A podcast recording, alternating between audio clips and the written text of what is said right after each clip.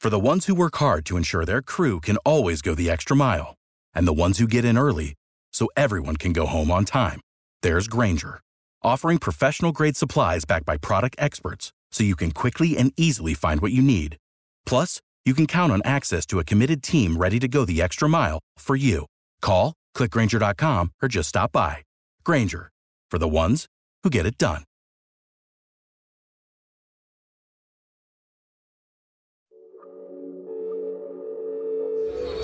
Larry Hughes is going to pop out and get the ball. Jordan's going to rub his man off of Leitner and then cut down the center and gets a nice pass from Larry Hughes.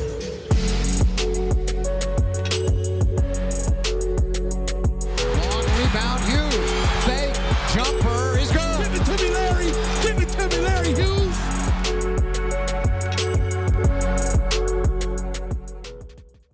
And let's start off with a word from our sponsor, BetOnline.ag. BetOnline, the fastest and easiest way to bet on all of your sports action. The NBA is in full swing and college basketball heats up as the schools make their way to the NCAA tournament. The tournament is coming, and so is the $100,000 Bracket Madness Challenge, as BetOnline is the spot for all of your bracketology needs. Personally, I would put my money on Gonzaga or Baylor against the field, one of those two teams I don't think you can go wrong with. But BetOnline has you covered for all the news, scores, and odds. It's the best way to place your bets, and it's free to sign up. Head to the website betonline.ag or use your mobile device to sign up today and receive your 50% off welcome bonus on your first deposit. BetOnline, your online sportsbook experts. Welcome into this week's Believe in Wizards podcast. As always, please rate, review, subscribe, all that good stuff really helps us out so we can keep bringing you good podcasts, good guests, all that good stuff. Larry, I figured we'd lead today's show off by just talking about the trade. I think for anybody that hasn't heard this, several days later, the Wizards traded Troy Brown Jr. and Mo Wagner to the Chicago Bulls. They got back Daniel Gafford and Chandler Hutchison in return. Wagner actually got redirected to Boston after that. But in terms of the Wizards, Gafford is probably the big piece in that trade. I just want to get your sense on that, Larry. And just sort of the first question for fans is, did the Wizards get better doing this trade?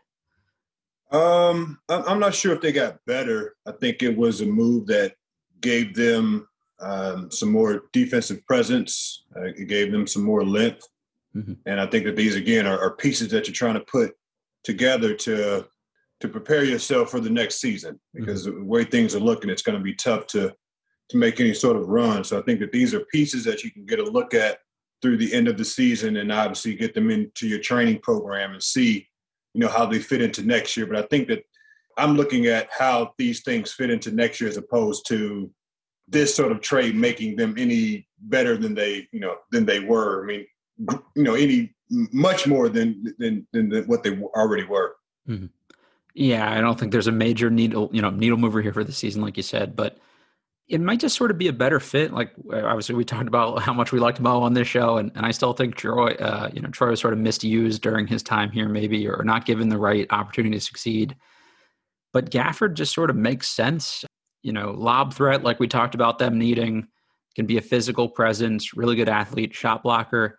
I looked into some of the advanced numbers, and he's a surprisingly poor defensive rebounder, which I don't think the Wizards can afford to have too many more of, but I don't know. I would imagine that's something you can work on. If somebody's that athletic, that's probably positioning and some nuancy stuff here that hopefully your coaches can help him develop at. Yeah, and I mean, it could be your system. I mean, all those things that go into the numbers. I mean, if you're, constantly going to block every shot you can find, and that's going to take you away from the boards. Mm-hmm. So obviously those will be things that he will have to watch. And, stats are what stats are. You kind of take them for what they are because sometimes they don't travel to the different programs. Yeah, that's a great call. And then the other piece of this, Chandler Hutchison, might be sort of less familiar to folks. Like, I really enjoyed draft process stuff. So I watched a good amount of Boise State his last year in college because he was sort of a late riser that people talked about. And he did everything for his college team, initiated offense, did all the scoring, locked down the other team's, best perimeter player, really good athlete, has not been able to make shots in the NBA so far, though. I think he's around a 30% shooter from the field and even lower from the 3-point line this season. So have you seen any of Chandler Hutchison in the NBA, Larry? I can't say honestly that I've caught many of his NBA minutes. I have not, but like you, I did catch some of that draft process of just seeing his name. So I definitely remember the name and the school that he went to. And I haven't seen him be, you know, productive in the NBA, so he hasn't hit any of my boards. But I think it's again, like we said, it's pieces, right? I mean, it's pieces to have, you know, length and have wing guys and have, you know, an opportunity to do different things on the offensive end and on the defensive end as well. And again, you get a fresh start. You get a chance to get into a different system where you're going to get opportunities from different parts of the floor.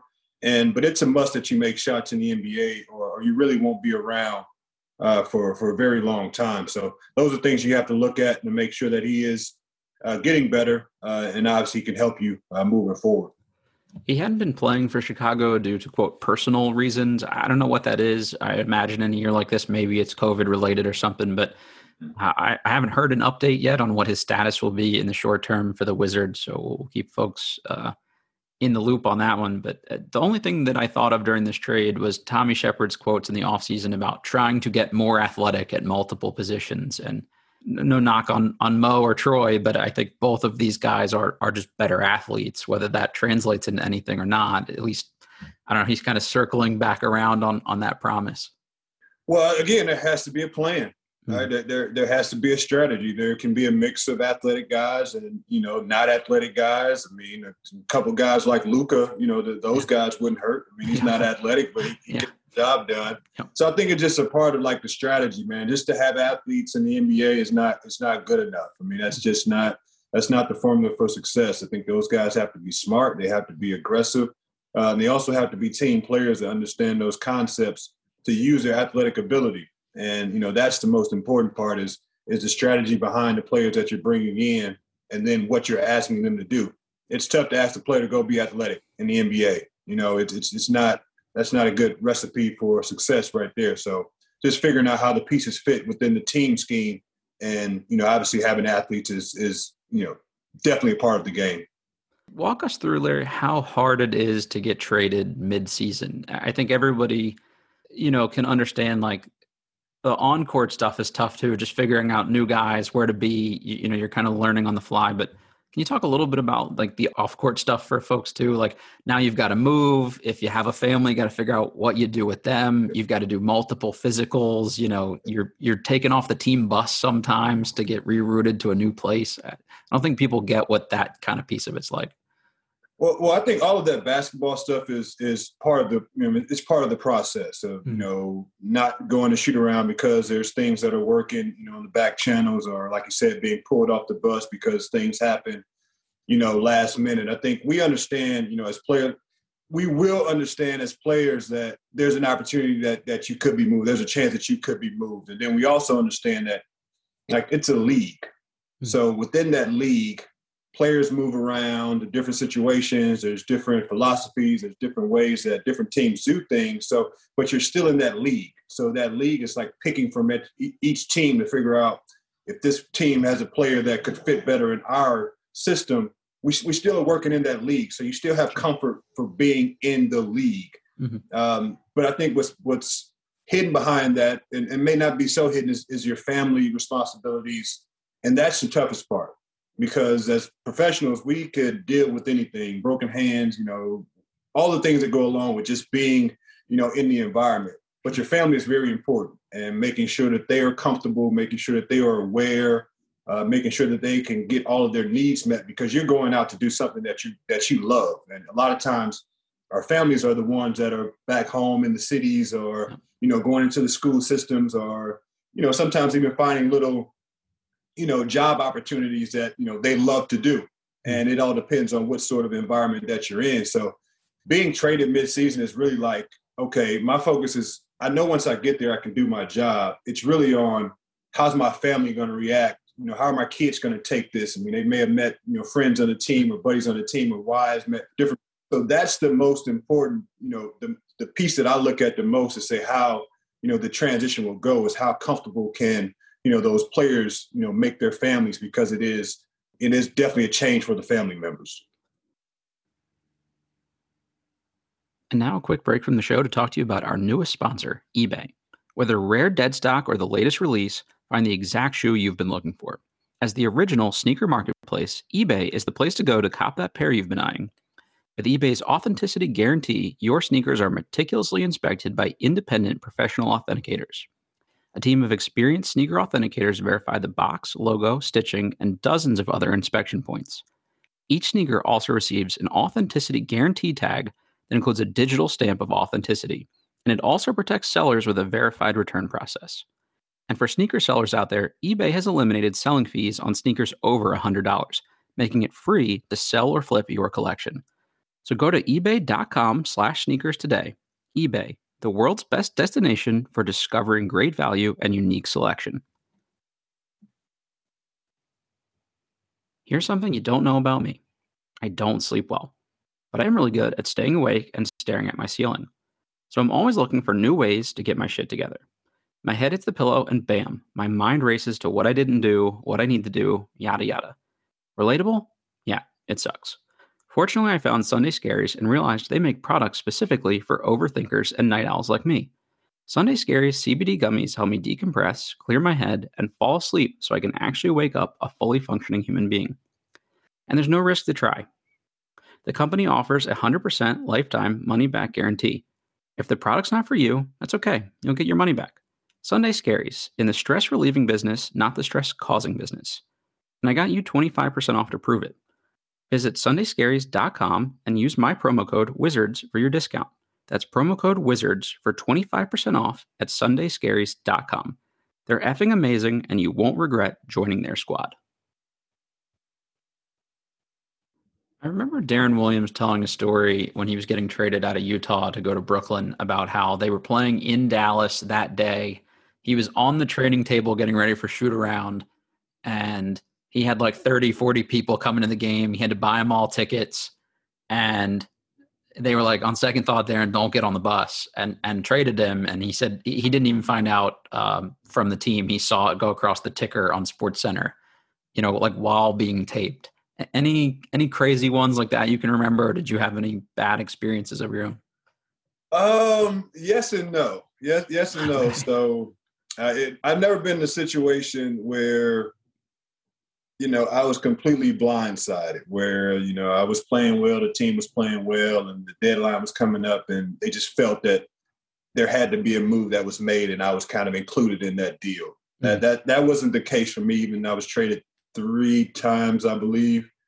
It was always a situation where I was trying to figure out where I best fit. Right? Something went on.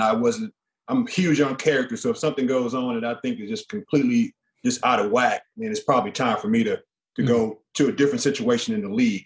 But my first couple of years in Philadelphia, I mean, me and Larry Brown, we were, you know, butting heads. I mean, we were, you know, going back and forth. I probably had the most player meetings, you know, as a rookie, as a young guy, than the history of the NBA. I wasn't accomplished, right? I didn't have any, you know, right to sit and have so many meetings with, you know, Larry Brown and Billy King about playing time and all this other stuff. But it did. I mean, that stuff did happen. So when I was traded from Philadelphia to Golden State, I never heard from Larry Brown or Billy King. At any point? At any point. Wow. At any point. I mean, later on, I mean, obviously I, you know, had a conversation with Billy King and obviously had a great relationship with Larry Brown. But I can remember, like, sitting in my condo in Philly, like, I just got traded, but normally somebody usually calls you, right? They let you know, like, from the team, like, to say, hey, we're going to move on. This is all the things that I've seen and kind of known to happen. But for me, my first time being traded, like, I didn't hear from anybody. So now I hear stories about people see it on the ticker, or, you know, people, you're not, obviously not hearing from people. And I really can relate to that process, because the first time I was traded, man, it was just like, you got traded, you got moved, pack up, let's go. Yeah, at least at that era, like, maybe you had a chance of hearing it from your agent before it made TV. Now I feel like Woj knows before, like, the teams know, and it's on Twitter already. Like, I almost give the teams a little bit of a break now, because some of them don't seem to have a chance to make the right move there. How about your teammates, like Allen and people like that? Did you hear from them before you heard from probably anybody else? Yeah, I mean, they were sick. I mean, we were obviously just made it to the playoffs that year before. We're kind of building, and I was the young guy coming in, and me and Allen obviously had created this really great relationship. And I think a lot of that, you know, a lot of that trading and moving was because of, not necessarily because of the relationship, but it was hard to, it was going to be hard to control both of us. Sure. Like, it was going to be hard to control both of us. We, you know, I'm obviously not Allen Iverson, but we come from similar backgrounds and we had similar sort of attitudes, and it was going to be, I think it was going to be really tough for Larry Brown to really get us under control, because a lot of times he would coach me when he was actually coaching Allen. So it was kind of, he would get on me so he, because he couldn't get on him. So that was a tough dynamic. But no, my teammates were great, man. And Matt Geiger, Aaron McKee. I mean, these are all guys that, you know, I build relationships and talk to all the time when I, you know, when I see those guys now. But they were a little surprised that you know, that the move was made, you know, that soon. Yeah, I remember thinking that at the time. Like, didn't they just draft this guy? Like, that's, never really got that one. How hard is it, like, for these guys? I obviously know you didn't go through this scenario, but how much harder would it be going to a new team in a year where you also can't practice and they have so many games? So, like, you know, Gafford and Hutchinson, I promise you, have not had, like, any real practice time with this team yet. Well, I don't think they'll be the best version of themselves, because you don't get a chance to really push yourself to the limit, you know, really just work with your teammates, really to see each guy's breaking point, you know, to help guys, you know, get over the hump, mm-hmm. you know, to encourage guys when they're, you know, when they're doing well, or to help guys when they're struggling. Like, these guys don't get a chance to do a lot of that. I mean, they're doing that stuff, you know, on the fly. And that really factors in, especially a new guy coming to the team, with just your overall, you know, team camaraderie and how you go out and operate. So new guys coming into a team that's struggling, and it's really a run to the finish line to figure out what our next steps are. It's going to be tough for those guys to be their full self of what they actually bring to the table. But I would like to just see effort, you know, and making mistakes that, you know, are due to not having the time with the team in that practice environment, you know, being late on an assignment and throwing the ball out of bounds because you thought a guy was going to come to the ball and he actually went back door. So those are the things that you probably are going to see, because they haven't had that chance to get together. In Gafford's first performance, he looked pretty good. In the first 6 minutes, he had 10 points on 5 of 5 shooting and already had 3 blocks. He finished with 13 points, 5 rebounds in 14 total minutes. I think that kind of production they would love to see for the rest of the year and next year. Yeah, man, just coming in, bringing that different energy, you know, being just on a different spot than those other guys that just left. I mean, they played similar positions, but they worked from different spots on the court. So just being a different energy, I thought was really good for those guys. And he has a mentality. He has a mentality that's about, you know, working hard and, you know, going, you know, as hard as he can and trying to win basketball games. Yeah, his post-game quotes were pretty good, and I'm always a sucker for stuff like that. But it was like, hey, I'm excited for this because, like, I didn't get an opportunity to show everything I could do in Chicago. Like, this is a fresh start. For Brad or Russ, I told them just throw it up, you know, the lob up as high as they can get it, and trust me, I'll go get it. You know, like, there's an air of confidence there, a little swagger I think this team could use. And I think the toughness thing is big too. Like, there was one possession where he got a rebound on the right side of the hoop and, like, put a shoulder into a guy and went back up and then sort of, like, you know, looked him down after. Like, I haven't seen that from too many Wizards bigs this year. So it was kind of nice to just see him, like, be physical right out of the gate. And that's it too. I mean, we got to remember, you know, Thomas Bryant also, and just the, you know, the amount of energy that he brought to the table. Mm-hmm. So obviously sometimes it's out of sight, out of mind, but, you know, those are pieces that you can have and you can start to add to what you're doing. You know, you want those guys that are not going to back down. You want those guys that are going to create their own energy, especially with no fans in the building, limited fans in the building. So we got some action coming now. So, but you need those guys that create that energy and looking guys down and, you know, mean mugging. Yep. Even though the league, you know, may you know, give you one, you know, that's part of the game. Yeah, I think as a team, it's like, I don't know if they can do this, but, like, you'd almost volunteer to pay that fine for a guy for something like that, because you'd rather have that than the alternative. For sure. Oh, it gets done. You know, those guys coming, I got that fine. Don't worry. I like that. At least the vets should hook you up or something. Yeah, I think what you said about sort of this being a move for next year makes a lot of sense. And just right off the bat, I think he seems like a very good complement to the way Thomas Bryant played, seems to play or has played thus far. And maybe he can be sort of that lob threat, rim protector type. And if you're going to go match up or platoon them, I think that makes more sense than Wagner, who is a little more of the same skill set as TB. Well, I think it helps you, not rush Thomas, back too soon as well. I mean, it gives you, an active body, live body that plays that similar sort of energy style. Obviously, Thomas can shoot the ball from the perimeter, better, but that's something that I don't even think we know if Gafford can shoot the ball from distance. But I think that helps you with your process with Thomas as well, because you do have a comparable guy right there to hold the fort down a little bit. Yeah, absolutely. I always remember this Charles Barkley rant about he was talking about Nene at the time and how when you're 7 feet tall, like 7 rebounds a game should just fall into your lap if you're playing reasonable minutes. It was either 7 or 8, or, it was some reasonable number of minutes. And I just, that pops into my head sometimes. So last night's game against the Pistons, Len and Lopez combined for 5 rebounds in 47 total minutes of play, and Gafford had 5 rebounds in 14 minutes. Now, obviously, Westbrook had almost 20 rebounds last night, so he's eaten up a lot of those. But just that right off the bat, seeing Gafford come in and be like, "Nah, you're not taking my rebound. Like, I am going to get this." It was an encouraging sign, I thought. Yeah, I think, and again, that's the rebound situation, and when Charles and we were playing, shots were coming closer to the basket. I mean, the big guys were in better position to rebound the basketball. I mean, it's just a different game. I mean, you got a lot of guards that get in there and get 3, 4, 5 rebounds, and that's obviously going to take away from the total that you want your big guys to get. And again, if you're talking about the philosophy of the game that we're playing today, if the guard can get the ball in his hands, you can play even faster.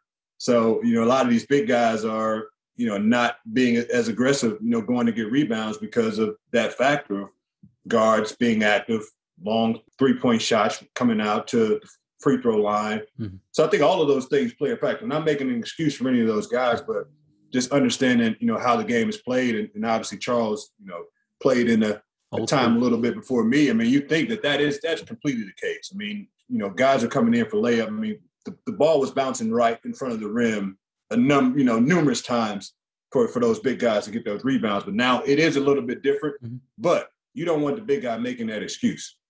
Like he still can be paid to rebound the basketball. So those are things that you still should expect from your guy that's rebounding the ball, especially, thinking of another team if you don't have a Russ, right? I mean, if you have a Russ, he's going to take at least 4 of your rebounds. I mean, he's going to just he's going to take 4 of your rebounds, and you're going to look at him crazy, going down the court. But that's the style of play that makes the most sense in today's game. So that's kind of how I look at the big guys rebounding now. I would want them to get more offensive rebounds than they've been doing in the past versus more defensive rebounds than they've been doing in the past. Yeah, I like that. I think that's a great point. Like Larry, growing up and playing like lower level basketball and stuff, like, you always heard like follow your shot and things like that. But can you talk folks through like in the NBA, like you're almost instructed like not as a guard to not follow your shot because they want you back in transition. Is that fair?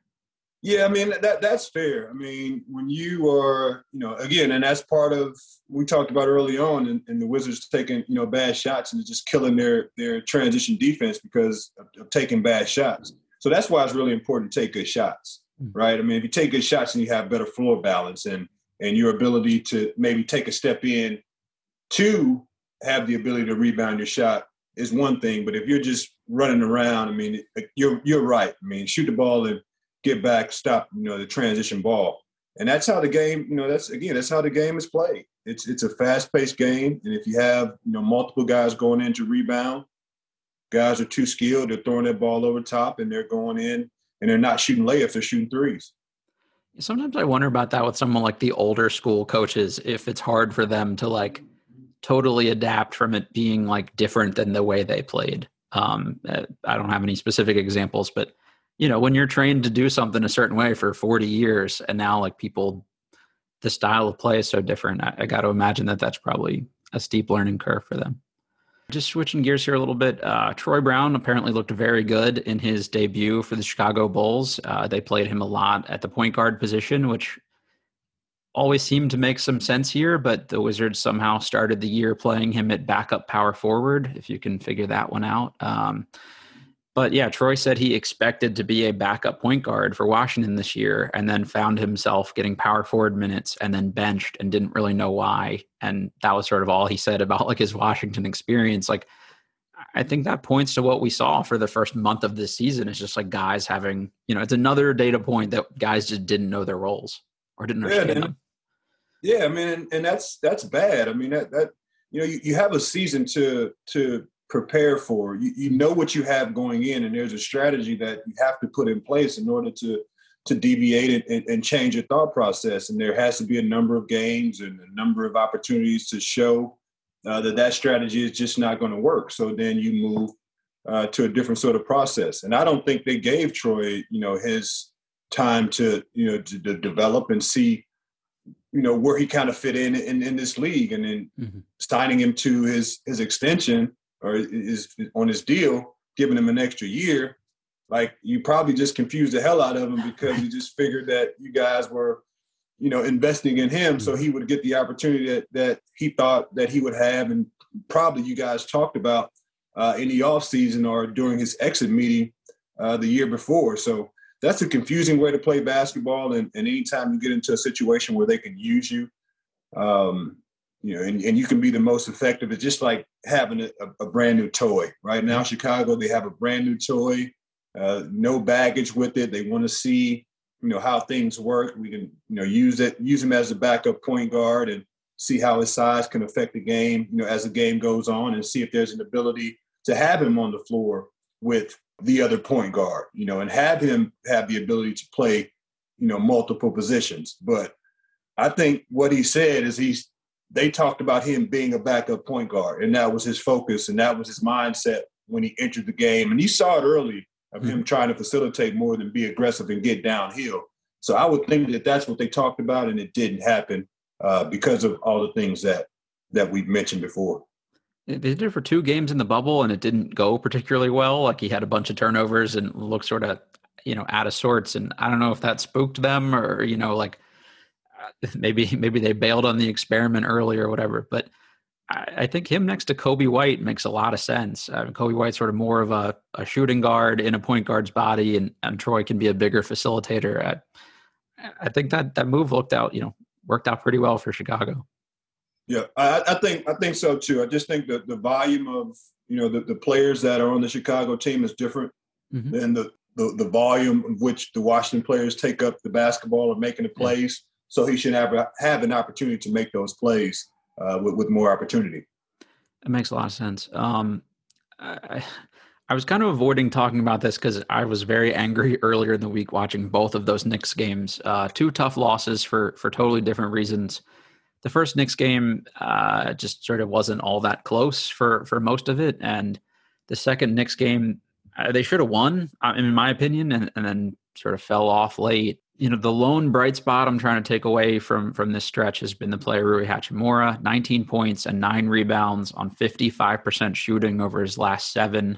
He's like 14 and 5.5 on the year. So that's been really good to see. Against Detroit, he had a monster dunk and sort of yelled in a dude's face. Like, I've always thought, like, you know, Rui's just kind of like too nice to be super aggressive. And now you're starting to see like a little more edge there. I don't know if that's you know, the guys he's playing with are encouraging him to be, you know, a little more aggressive and stuff. But you were on it early, Larry. This could be a 20-10 kind of guy. And that's what they've had for the last, you know, couple weeks. And it's made a difference for them, even though they're not winning games right now.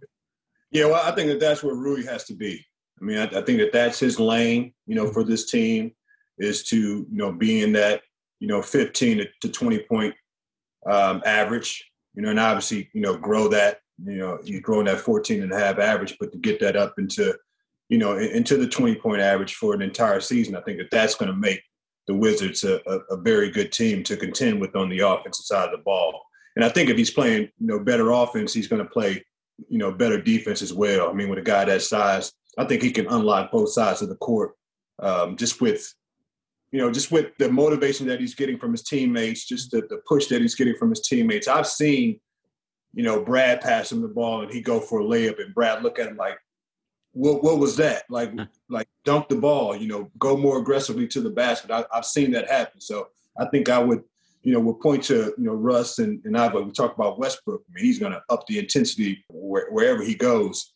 And, you know, credit those guys for really pushing Rui to, you know, make that jump, you know, and make that jump with those two guys playing at a high level. You get one more guy in there, you know, one and a half guys, and then you have a chance to win a basketball game every night. Right now, you kind of go, you don't necessarily, you know, as a fan, I'm saying, you know, we don't really have a chance to win tonight. I mean, as a player, you're going to have a different mindset. You're always going to go in thinking you have a chance to win. But when I'm looking, you know, just at the product, it's going to be really tough to get a win. But I think with one and a half guys, you know, added to Rui, Westbrook, and Brad, you know, whether it's Bertons or whether it's Denny, I mean, those guys got to get together and figure out, get the production up. Yeah, I haven't been huge on the, like, give them too many breaks and cut them a break on stuff here for the way this year's played out. But to be fair, if you had Bryant and you had the Bertons you expected to have from last year, now plus you've added a Gafford, maybe you go out and get another wing. Like, it is definitely a different team. And, you know, when you're now your 6, 7, 8 guys are better than the guys they have now, I think, well, to your point, it just, that makes life a lot easier, especially on the starters. They don't have to play 40 minutes to get you a win against the Knicks or lose a close game against the Knicks. So I guess we'll see. After that Knicks game, Bradley Beal said, you got to have heart. You can't teach that. You got to have dog. You can't teach that either. If you can't get yourself mentally ready to go, you shouldn't be in the league. I don't have the stats in front of me. I don't remember Bradley Beal playing particularly well in that game. So I'm not sure if he was talking somewhat about himself, if that's a message to teammates or whatever. I didn't love hearing those comments. It felt a little deflecty for a guy who hasn't been great post All-Star break. What did you think hearing that, Larry? I'm like, we from the same place. Like, put a name on it. I mean, right. Put a name on it. Like, all of these comments about, you know, guys, dog this and dog, like it, that's okay for commentary, right? But if it's somebody, you know, as the leader of the team, and either don't make the comment publicly and have that conversation behind the scenes about what you feel guys should bring to the table, or publicly put a name to it. I can't have it one way, right? I don't want you to throw somebody under the bus by putting a name to it. I would much rather you have that conversation, you know, in the locker room behind closed doors. But if we're going to make that comment, like, we deserve to know who's not, you know, carrying their weight in the eyes of Brad Beal. Like, we deserve to have that understanding about, you know, when we're watching the game and we could start to identify of who's not going for a loose ball or who's not being tough on the defensive end, who's getting moved off of their spot on the offensive end. Like, we can start to see, you know, what you're talking about. But a blanket statement like the couple that he's made over the last couple months, I have a little bit of problem with it, because I'm all about, you know, accountability, and no one can be accountable if you never identify what the issue is. And maybe he has, and he doesn't want to do that publicly, you know, as far as just don't say anything then you can't say anything. That's exactly right. As a fan, that shit is really frustrating to hear on a night, you know, again, I don't have the stat sheet handy, but you go 4 of 17 or something and you're Bradley Beal, like, this applies to everybody. If you have an off night shooting the ball, go guard somebody. Like, Brad plays subpar defense and gets mostly a pass for it. I mean, if you're going to talk about, like, being a dog out there, like, go get in someone. I mean, as a fan, like, if he did that and just had a rough shooting night, like, you get a total pass. Like, I get you're not going to make shots every night, especially when you're the focal point, but when's the last time you're like, holy shit, Brad, like, really strapped up on that guy and, like, got up in him? I haven't seen that much this year. I don't know if you have, but yeah, no, I think it's when you talk about defense, it's a total team effort. And if you're trying to get your guys motivated on the defensive side of the ball, again, either we can't make that comment publicly and we have to go back to the drawing board behind the scenes, and you can talk to, you know, whether you tell your guys, hey man, I was terrible on the defensive side of the ball, or, you know, I couldn't make a shot. You know, I'm going to take accountability for me not being prepared to help this team win in the best way possible. If those are the conversations, then I'm good with it. Mm-hmm. But if they're not, then it's like because you can't continue to throw grown men. And you're going to lose them. Yeah, you're going to lose them because of the volume of which you play on the offensive end. And you obviously you can take any shot you want. You can make any play you want. You can try to do anything you want. I mean, you can be creative on the court. You can take chances, as many chances as you want on the court. Those other guys don't get that opportunity. Like, they don't have that leeway to take as many chances or to experiment with things. So it's better to have, you know, if you're going to hold these guys accountable, it's better to make sure that they know exactly who you're talking about. Because when you make that blanket statement, and I hear the post-game interview as a teammate, I'm kind of thinking, is he talking about me? And if I'm not who I am, I'm not going to ask him, like, yo, who are you talking about? Right. But if I'm me, then I'm going right to him as a teammate to say, hey, buddy, you know, we're working hard. Like, what? Talk to me. What do I need to do better? Or were you actually talking about me? So I think that those are the things that when you talk about a team that's just trying to figure out their identity, you can't have the subliminals, right? You can't have those. Those don't work. I was in the locker room for a game last year. I want to say it was a loss to Memphis, and media scrum was around Brad, and he was like, look, guys aren't playing defense. We can't do this shit. That's all I got to say, and walked out of the room.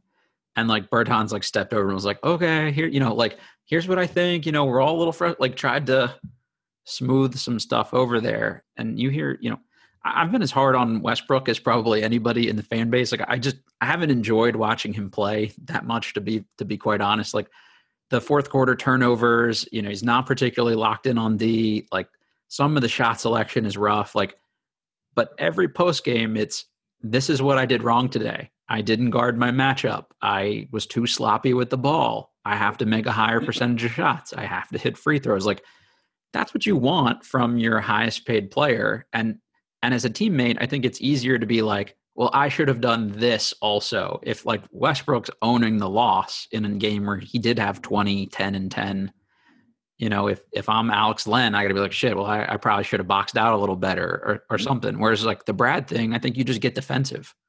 No, that's right. That's right. I mean, again, this is a guy that's been in a couple of different organizations, has obviously had the opportunity to win, you know, at a high level. So the perspective may be a little bit different from his vantage point as to how to continue to motivate his guys and how to make sure that he's present on a team that, you know, he's going to be the focal point, whether he's playing, you know, lights out or not, because of just who he is. That's a way, you know, that I look at of him, making sure that everything is inclusive, making sure that everyone understands that he's in, you know, in the battle with them. I guess because I'm in the mood to call out literally everybody related to the team at this point. The broadcast team was really pissing me off during the Pistons game too, Larry. Drew kept talking about what a disastrous season it was for Detroit.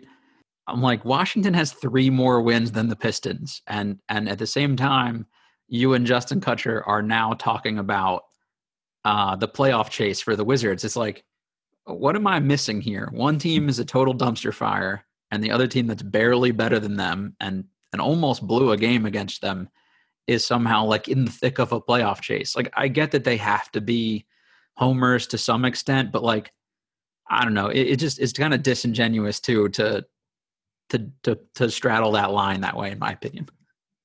No, I agree. I agree. And that's the corporate line, right? That's why I work for myself. Like, there's no line that I have to, you know, teeter. I don't have to go back and, you know, I don't have to please anyone.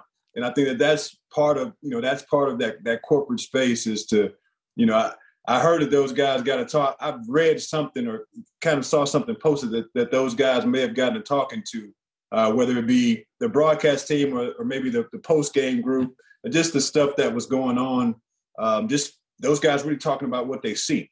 So they may have gotten to talking to kind of start to skew I look at it like Boston, right? Anytime you watch like the Boston game, you know, rest in peace, Tommy, but you know what time it was. Yeah, you knew what time it was watching that broadcast. So, you know, it is what it is. You know, there's a way you can sort of do that though. Like you can be optimistic and paint everything in a more positive light, but still be fair about the way you just did it, to be honest, is like, hey, these are pieces for next year. Like, not ruling out that they couldn't go on some magic run, but the main benefit of a Gafford move is, you know, we did this. Wes Hall's on the halftime show talking about the new look Wizards and how, you know, because we're up 25 against Detroit at halftime. It's like, there's nothing different. We're playing the worst team in the league who does not want to win. Like, as an organization, the players want to win, but I don't know. It's just that's the kind of shit that drives people nuts, I think. That's a word that I like to use. It's perspective. Yeah. It's perspective. Like, everybody's, view of things. I mean, it's perspective. Yeah, I would say we're probably skew a little more negative as a fan base anyway, so that you got to know the audience there a little bit too. Larry, just sort of switching gears totally here. I saw something come up the other day, and I think it was an older interview, but Gilbert was talking about how the first one-on-one game he ever played in the NBA was against you, and you whooped him like 27-3 or so. I forget what he said the exact number was, but like, it was his first opportunity going one-on-one with somebody after practice or whatever. And you just like took it to him. And he said that was a big lesson for him because, like, it was you, like, you were going at him and then you were in a defensive stance. And he said he just played scared, but over time doing that sort of taught him that, okay, I can hang with this dude. I can start to hang, and it built some confidence for him. Do you remember that or any of those, that sort of, growth from him? Well, I think early on that was part of what we did, and I'm not sure if teams, how much they do this, now. I haven't been in a practice gym, obviously, in a couple of years, but to play after practice is to work on things that that you've been doing over the summer, because when you get into team practice, it's about team, it's about concepts, it's about making sure you're in the right spot for the team to go. But after practice, that's when you show like who you are and what you've been doing.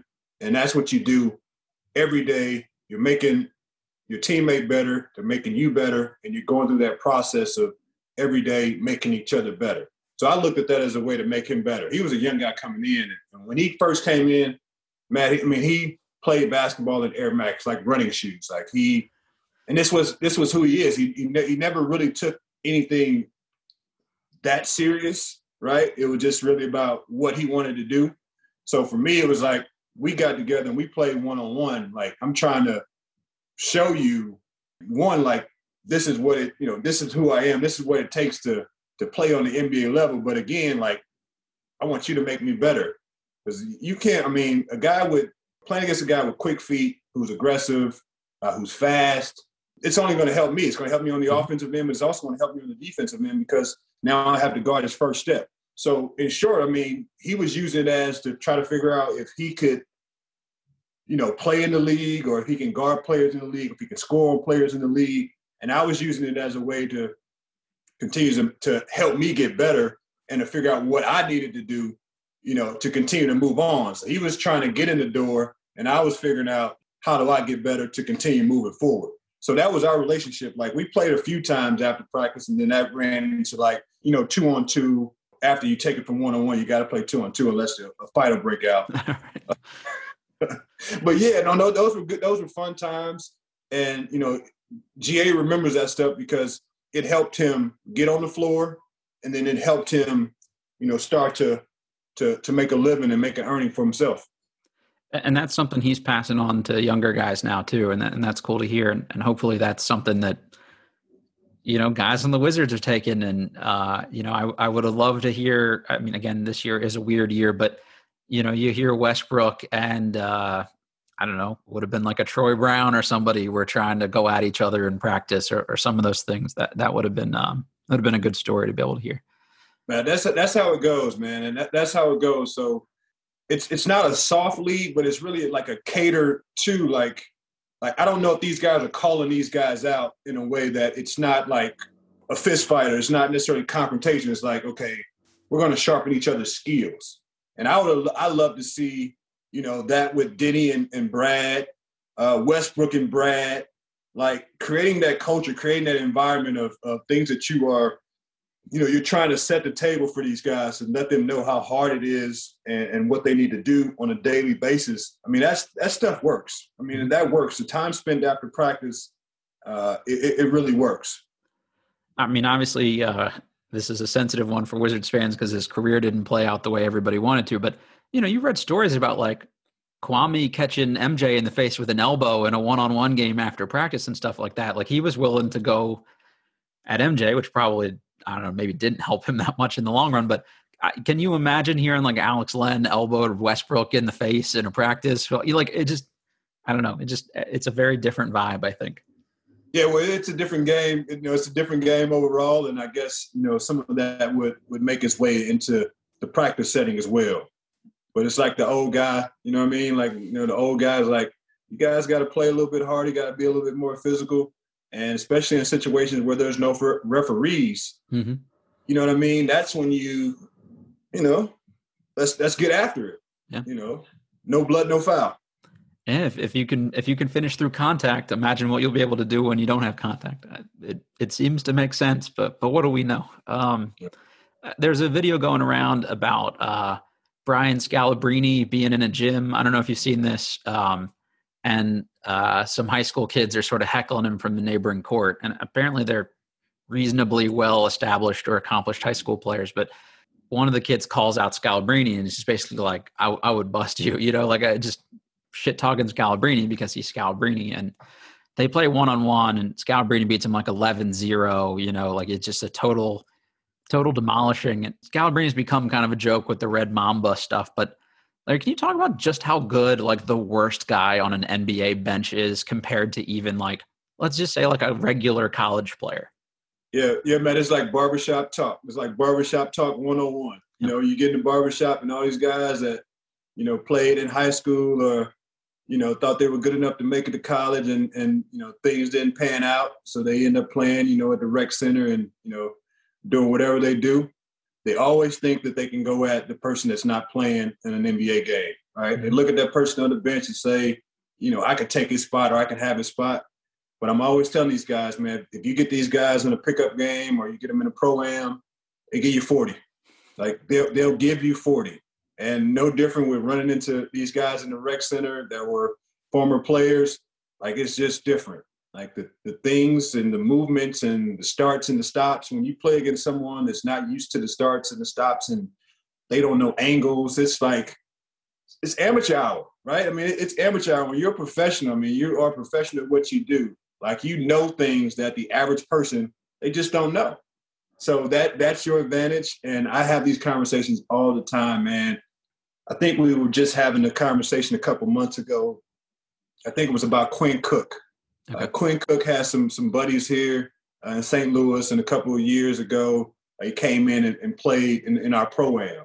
Like, and they were talking all of this smack about Quinn Cook. You know, he's on the bench, can't get off the bench, and I think he averaged 30 over a couple games, and then he hung out one night and it didn't end, so, you know, they didn't have a good championship game.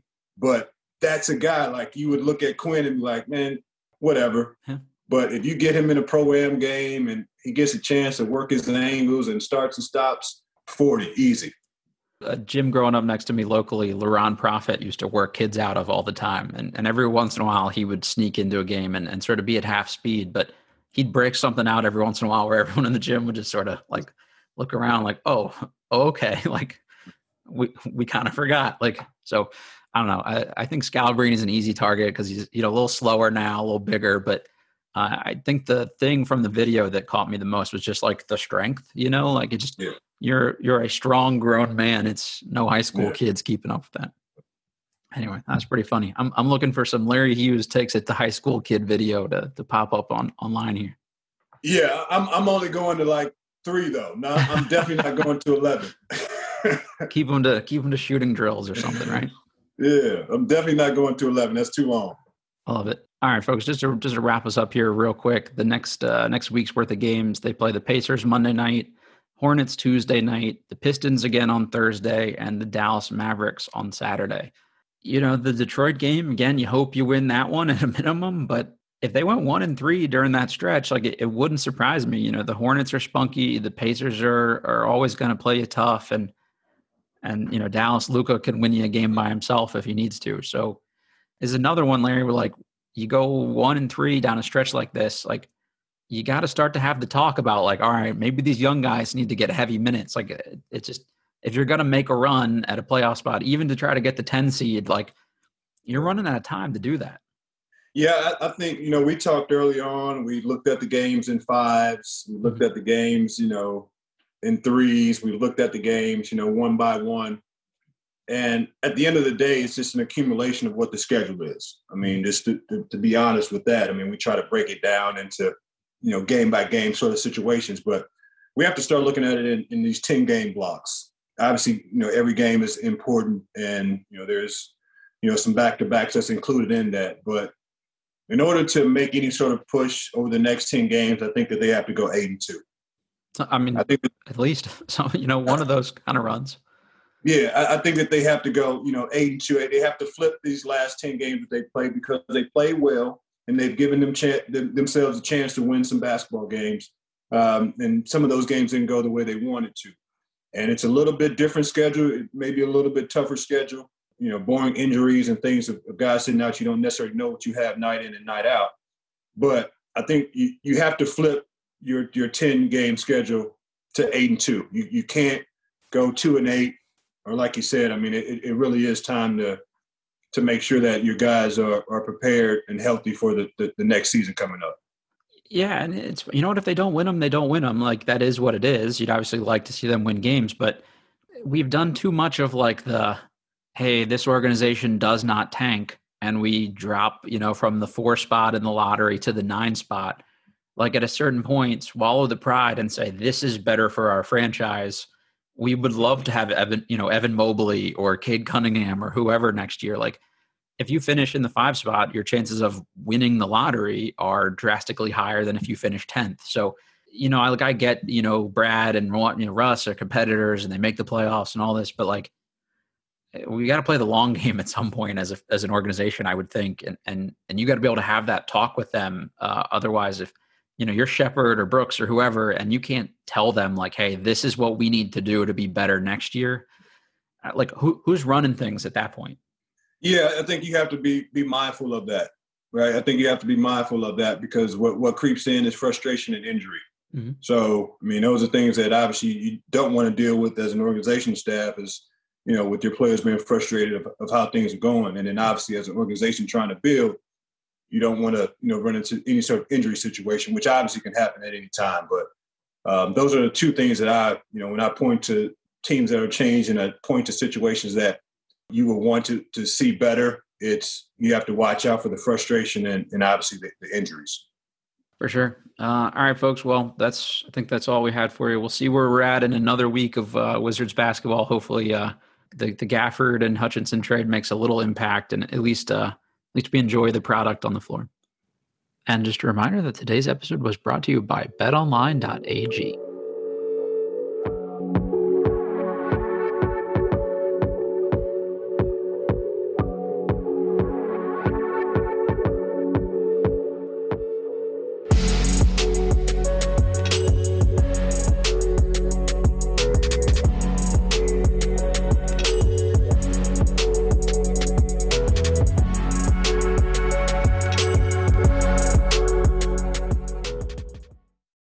For the ones who work hard to ensure their crew can always go the extra mile, and the ones who get in early so everyone can go home on time, there's Grainger, offering professional-grade supplies backed by product experts so you can quickly and easily find what you need. Plus, you can count on access to a committed team ready to go the extra mile for you. Call, click Grainger.com, or just stop by. Grainger, for the ones who get it done.